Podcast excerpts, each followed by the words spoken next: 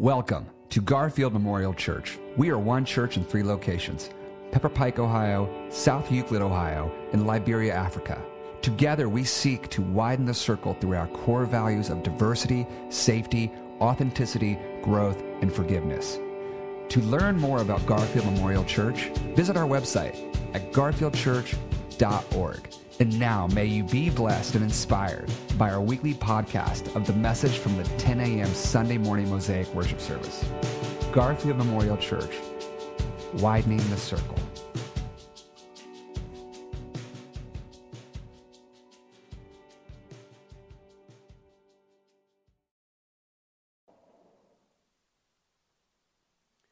Good morning.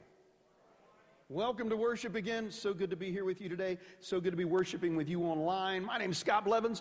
I'm one of the teaching pastors here at Garfield and also the microchurch missional director. Uh, uh, and I'm really, really, really glad to be here to kick off uh, our new series today Love, Sex, and Marriage. Chip was going to be kicking it off today, but Chip and Terry are ill. It's not COVID, but they're still ill, and they very graciously did not want to share that with us. So I am here, and uh, we're, we're launching into this series. Today, the theme of the message is uh, the meaning of marriage. Now, I, I have news for you. You will have to decide at the end whether this is good news or bad news. So, um, uh, the reality is the folks in the back can't read my mind. That's a good thing, too. Uh, so, they have given me a remote control to control my own slides with. We'll find out whether this is going to be a good plan. Uh, if it's not a good plan, it's entirely user error on my part. The folks in our tech team are incredible. So let's, uh, let's say, well, yeah, okay, I already messed it up. that happens when I don't remember my own slides. All right, so take it back. Take it, here we go. Ah, no. So all right, before we dive into the meat of the message, again, we're using February to talk about love, sex, and marriage. Before we dive into there, I have just a couple of notes, clarifications, whatever you want to call them. Um, one is this the biblical language uh, that, that we're reading, uh, for, particularly for the message today. I'm not sure what the text we're going to be using for the next few weeks, but particularly for the message today, the biblical language is husband and wife, man and woman. Now, the reality is, and we know this, there are folks here, there are folks worshiping with us online that are part of our church, that are visiting the church, that, that are in marriages that are um, to someone of the same gender, some someone of the same sex, someone of the same orientation. Um, and, and, and we want to say, and I want to say, and very clearly up front, that this message is for all married folks. Um, it's for everyone, not just married folks, but it's, it's, it's for folks in all kinds of marriages. And, and this is not exclusively for any one type of marriage, it's for anyone who's married, okay? And uh, uh, the second is this that I realize there's some people here again and some people worshiping with us online that are single. You're not married at all. Some of you are, are looking forward to being married one day. Some of you single folks are saying, no, thank you, forever. And, and that's all right too. Um, there have been traditions in some churches and some uh, schools of faith and traditions of faith that have really devalued singleness and elevated married life as the preferred or better or more godly way of living, and you're not really a grown up unless you're married. We're not saying that at all. We're not saying that at all. Some of the most significant people in the kingdom of God uh, that, that we have witness of in the scripture and throughout the history of the church, folks that have, have, have uh, been, had a tremendous impact on the life and faith, not only of their own, but of other folks in the kingdom itself, have been single folks. Paul, not the least of which, um, is one of those folks. And so if you're single, uh, and if uh, whether you're planning to be married or never plan to be married, I really believe this series is for you too. I really believe that there's something in what God and the Bible have to say about love, sex, and marriage that, that we can glean and find value and meaning in our own lives, no matter what your context is. So, so I'm offering that out there up front for everyone to hear as we get going. So now we're going to jump into, well, we're not really going to jump into it yet, but we are going to get to that slide that I put up there too soon. A brief word about kids and procreation. A lot of the teaching that I grew up with, whenever marriage was talked about and taught, the, the, the, the a huge chunk of the message seemed to be about having kids, about procreating. It's not really surprising when God first created humans, He said, Be fruitful, multiply, fill up the earth with folks, with kids, with people that are much like yourselves, only different. And, and uh, I'm not talking about that today. I, I, I, the reality is, there's tons of teaching about kids and procreation out there. I'm not talking about that. I'm talking about the marriage relationship itself. Um, having kids is great. I'm really glad my parents had kids, you know. Uh, if not, I wouldn't have this little device in my hot little hand today.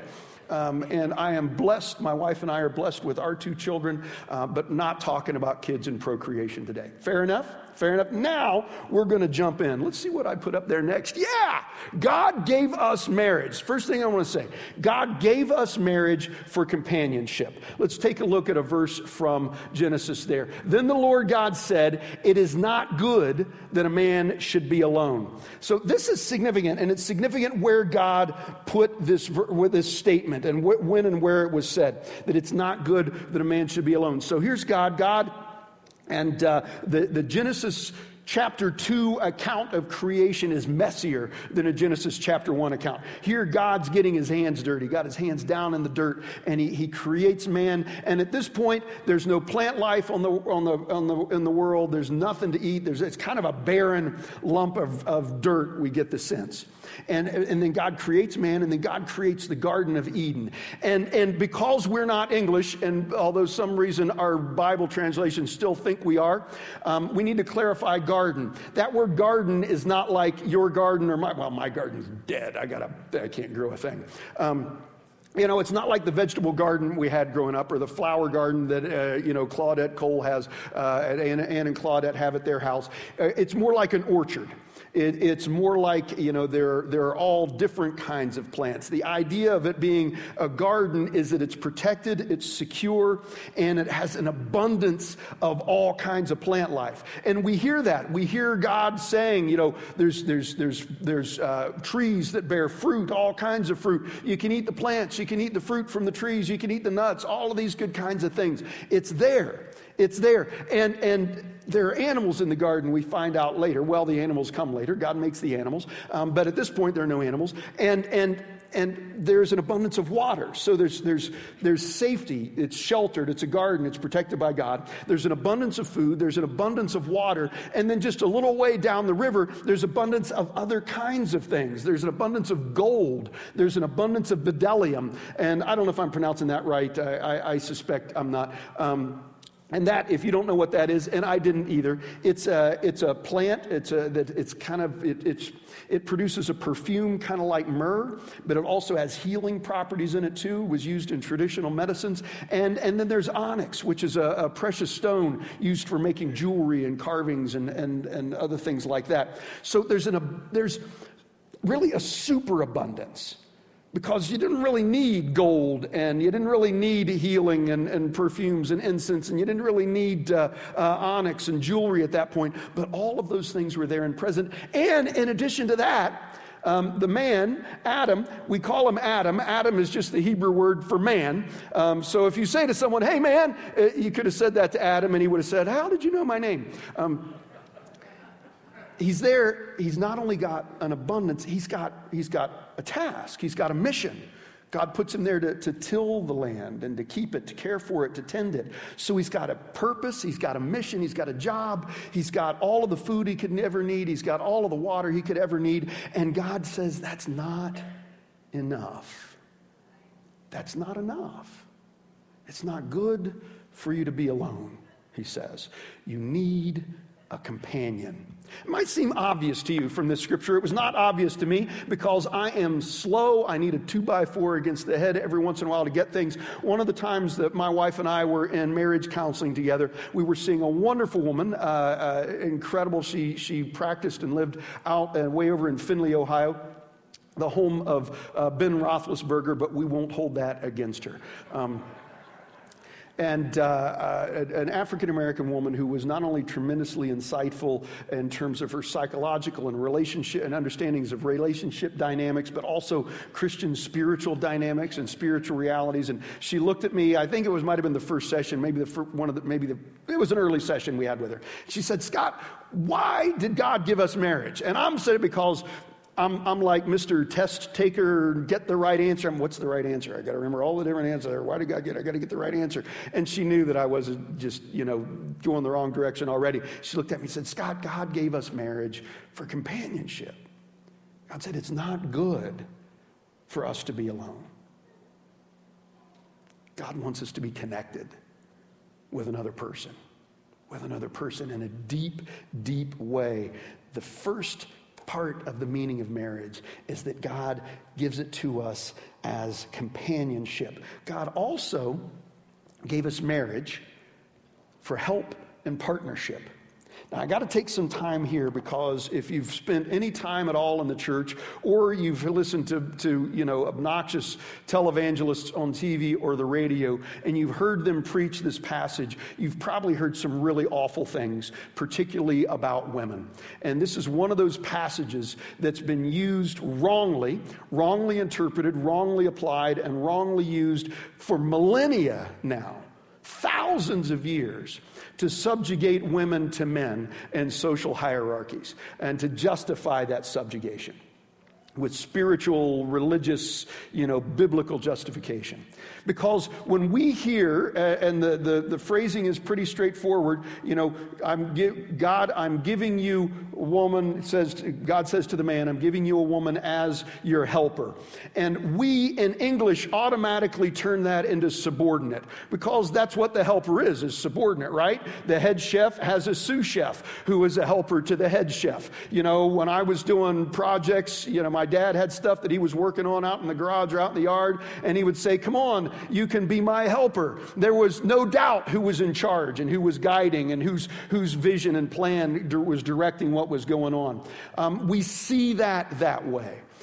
But that's not how this word is used. The Hebrew word is ezer. We don't have a good English translation for it. We don't have a really good English equivalent. I'm not even sure, not only don't we have a good English word that's equivalent to it, I'm not sure we've got a great English concept that's equivalent to it. But I can tell you this that that word is used multiple times in the Hebrew scripture. Everywhere it's used except here, everywhere it's used except here, that word ezer refers to God. Hear that. Because God is not subordinate.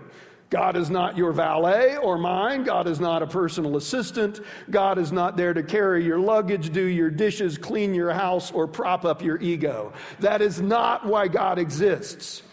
And if this word is used every other time in relationship to God, we can be very confident that God was not telling Adam, this person's here to be your personal assistant and to prop up your ego and to take care of the house for you while you're out doing other things. Right? Can we, can we, can we be clear about that? In fact, I think we can go as far as to say that what God is saying in a very real sense, and someone's going to get ticked off about this. You can talk to me about it later. I'm okay with it.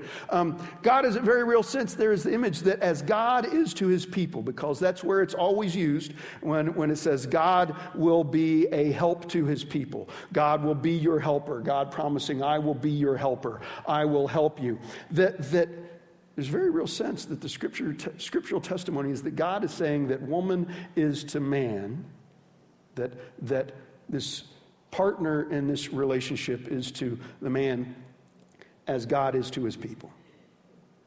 Now that flips the narrative a little bit, I believe. There's a balance to this in Scripture. It's in the New Testament. In Ephesians, we're going to get to that a little bit later, where Paul says, as the husband is to, as Jesus Christ is to the church, so is the husband to his wife. Also been used wrongly to justify the subjugation of women and putting them in an inferior place in not only just the marriage, but in society as well. Um, it's wrong, but there's balance. There's balance there, and that's important. Because in these spousal relationships, there's balance.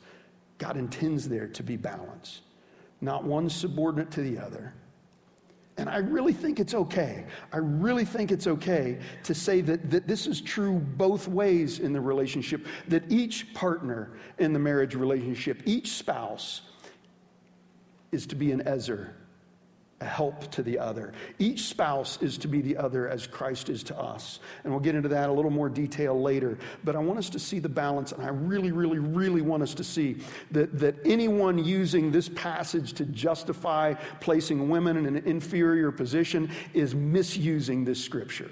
That's not a legitimate interpretation of this passage. Any, unless we want to put God in subordination to us as well. And if you're going to do that, don't do it while I'm around. I don't like lightning that close. All right. God gave us marriage as a help and a partnership. A help and a partnership. I want to go back to that same passage that I referred to just a little bit earlier. Lord God said, It's not good for the man should be alone. I will make him a helper and a partner, the mutuality that's there. This is tiny. I'm going to read it to you. And God, and the Lord God planted a garden in Eden in the east, and there he put the man whom he had formed. And out of the ground the Lord God made to grow every tree that is pleasant to the sight and good for food, uh, the tree of life, also in the midst of the garden, tree of knowledge of good and evil. That's another message entirely. A river flows out of Eden to water the garden. There it divides, becomes four branches, um, where uh, the first is the Pishon, and it is the one that flows to the whole land of Havilah, where there is gold, and the gold in that land is good, and bdellium and onyx stone are there, and God gave us marriage. Ah, I jumped too far. More of that abundance. More of that abundance. So God says it's not good for a man to be alone. Uh, God will give you a partner in the midst of this abundance. This is interesting to me because so often, at least in the American mindset of, of sort of radical independence, why do you need a partner and a helper in this environment? You got everything you need. You got all the food you need, you got all the water you need, you got all the resources you need, you got all the shelter and protection you need. It's so safe that we're told they were, they were able to walk around naked. They needed protection from nothing. Why do you need a partner? Why do you need a helper in that environment, in that situation? I don't know because my brain and my understanding of life is way too much shaped by notions of scarcity and threat and insecurity. But what we can say for sure out of this is that God wired us to need a partner, to need a helper. And that's true whether we are in very, very, very difficult situations or in, situations of great abundance and security. It's not good for us to be alone. And we need not just a companion, but a partner. My parents I, I, are, are, one of the greatest examples of this in my own life. They are, they are best friends to each other. My wife and I are each other's best friends. That is great for me. Um, uh, that's harder for Amy that I'm her best friend. Um, pray for Amy because she's got me as her best friend, and that's not easy. Um, my parents, you know, they complement each other in such amazing ways. And in a lot of ways, they have very traditional gender roles in, in their marriage. Mom does cooking, she does cleaning, she does housework. And she loves to do that. That's her thing. Um, and it's not that she's always happy while she's doing it, but, but she loves doing it. And, and, dad, dad works outside. He takes care of vehicles. He does those kinds of things. He had a job outside the home. Um, but they never devalued each other. They really saw their marriage relationship as a partnership and they see each other as friends. But the folks that connected with uh, Garfield Church that immediately come to mind when I think of this business of companionship and partnership and helper are, are Ann Price and Claudette Cole. Um, a married couple, they're two of our micro church leaders, and, and they, they have such different personalities. And, and Anne is very artistic and very creative. I'm sorry, Claudette. Claudette is very artistic and very creative, and she's got uh, art that she has inside. Some of it she created, some her grand, their grandkids created, some uh, other folks have created, and, and then there's, there's her gardens outside, and she's very expressive and very poetic. And, and, uh, and Anne is, is a very sort of I don't want business like doesn't quite capture it, but she has a she's got a, a very clear analytical mind, um, very organized. Uh, if if you want to get a, a, quick answer about something that's happening or coming down the road, or can we do this at your house or that, you want to call Anne about those kinds of things.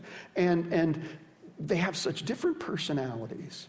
But as a married couple, they come together as friends, as partners, and as helpers and they, they lift each other up. And, and I have never, with as much time as I've spent with them, and I've seen them interacting with their grandkids and with other people and guests in their house, not just me, but others, and, and I see such mutuality between them. That they complement each other, and it's not, oh, Anne, you're so nice, and oh, Claudette, you're so nice. It's that they, they bring different things to their marriage, their partnership, and they value each values what the other brings and each recognizes that, that they have they bring something to this marriage that, that i don't have and i'm glad they bring it and i value it and that partnership is beautiful absolutely beautiful. God has given us marriage as a gift for companionship for partnership and for help. And there's something deeper to all of that as well. There's something significant about this notion that, that the word ezer that we translate helper is used of a human person once and every other time it's referred to God and that human person in the context of a marriage relationship. And there's something significant about Paul saying that husbands need to be to their wives like Jesus is to the church there is something in the marriage relationship. God is giving us an opportunity in marriage to see and proclaim God's relationship to his people. God's relationship to his people. God gave us marriage as a way of understanding, seeing, recognizing, perceiving, and proclaiming the good news of Jesus. I want to I wanna take a look at that passage from Ephesians here. Paul writes, and he's writing to the church. He's not writing a letter for a couple, he's writing to the church as a whole. Um, be filled with the Spirit as you sing psalms, hymns, and spiritual songs to one another, singing and making melody to the Lord with your hearts, giving thanks to God the Father at all times and for everything in the name of our Lord Jesus Christ, being subject to one another. There's that mutuality again subject to one another, not one group or one individual dominating the other, ruling over the other, being in charge over the other, subject to one another out of reverence for Christ. Husbands, love your wives just as Christ loved the church and gave himself up for her. In the same way, husbands should love their wives as their own bodies. He who loves his wife loves himself, for no one ever hates his own flesh, but he nourishes and tenderly cares for it, just as Christ does for the church. There it is again. And because we are members of his body, for this reason, a man will leave his father and mother and be joined to his wife, and the two will become one flesh. This is a great mystery but I am speaking about Christ and the church. Each of you, however, should love his wife as himself, and a wife should respect her husband. There is something in this marriage relationship that gives us the image, a picture, an opportunity to see the relationship between God and his people, between Christ and the church. I think maybe the clearest expression of this is in a book of the Bible that very rarely gets preached in churches. And, and, and when it is preached, it's often preached wrongly, again, to subordinate women. And that's the book of Hosea uh, in the Old Testament. And there's a reason why it rarely gets preached. It's weird, it's a weird book. And, and it, it, God in the Old Testament uh, has his prophets sometimes live things out as a message or act things out symbolically as a message. You know, there's places where he'll tell one of his prophets, make this piece of pottery or buy this piece of pottery and go out and break it in front of everybody and say, this is what's going to happen to your enemies or this is what's God going to do to you or this is this current precarious state of your life and how fragile is that kind of thing. There was a, and I'm so glad God hasn't done this with me. And you are too. There's a place, I believe it's Isaiah, where God basically has him live naked for years, you know, out in public as a message about the, God's people's vulnerability and exposure. Uh, uh, you can, and I, I, said that you know, I was very grateful that God had never asked me to do that this morning at the Heritage Service. Got the biggest amen of my uh, preaching life. And, uh, and God tells Hosea, his prophet, I've got a message for my people that they're not going to hear it if you just say it. They need to see you live it um, I want you to marry a prostitute. Marry a prostitute, and not a retired prostitute. Uh, you're not marrying this woman and, and saving her from the sex trade, uh, saving her from being a sex worker. She's going to keep doing that. And, and she's going to get in situations where she goes out and she, she hires herself out to people, and they've paid a lot of money for her presence over an extended period of time. And I want you to go and take your money, and I want you to buy her time back and bring her back home. And I want you to have kids with her, have a family with her. And she's going to keep doing this. And you're going to keep loving her. And you're going to keep caring for her. And you're going to keep redeeming her from these folks that are buying her away from you because that's what I do for you people, for my people, for the people of this world. You go out and we sell ourselves to people. We sell ourselves to, to ambitions and goals. We sell ourselves for, for money, for position, for prestige, for respect, for stuff. Um, and, I, and I'm not talking about sex work, I'm talking about uh, we live our lives. When we, when we have to have a certain job or a certain kind of house or a certain car or a certain amount of respect or a certain amount of uh, dignity that's given to us by others, we have to have a certain kind of relationship, a certain kind of family, doing things, living in a certain way so that, so that we can feel safe and secure and, and, and whole and meaningful as a person. All of these are different ways that we sell ourselves to gods other than our God when we find our hope and our security and our meaning and our purpose in anything other than God. And, and God says, You keep, y'all keep doing this to me. I gave you life. I, I, gave you hope. I gave you a promised land. I, I, I, redeemed you from slavery, and you keep going after these other things for your safety and your security and your hope of prosperity. And I keep going back to you because I love you. And that's what Jesus was doing on the cross. We kept we keep selling ourselves and Jesus came, I'm going to pay once and for all the price to get my people back. And it's going to cost me my own life. And I'll be the one naked in public. I'll be the one broken in public. I'll be the one giving myself up. I'll be the one paying the price to buy all y'all back because I love you. And then God says, This is why I give you marriage, so that for one person, you can be that too.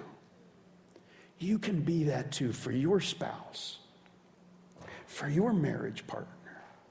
And maybe the world will see in that relationship a tiny little picture of who I am and how I love and how I redeem and how I forgive. There's something powerful in this gift of marriage that God has given us. And it's, it's you know, we talk we, about marriage contracts sometimes in this culture, and there have been times when there was literally a marriage contract, and some cultures still do that, and communities of faith still do that. But marriage is not a contract, it's a covenant. And a covenant, the difference between a covenant and a, I think I got a slide for that. Boom, there we go. Difference between a contract and a covenant, at least as God defines and uses the word covenant, is this that in a contract, if one party breaks the contract, the other party is free from their obligations under the contract. The whole arrangement is dissolved and the relationship is dissolved. God, the way God does covenant and teaches us to do covenant, is if one party breaks the covenant, the other party keeps their end. That's the way God does it. God says very explicitly, you can be unfaithful all day long, your whole lives. I will never stop being faithful to you. You can walk away from the covenant. I will never walk away from the covenant. I will always love you. I, my gosh, all I could think was the song. I'm sorry. I'm just glad, you know, I didn't try to sing it. Uh, yeah, Whitney can do it. I can't. But she's right.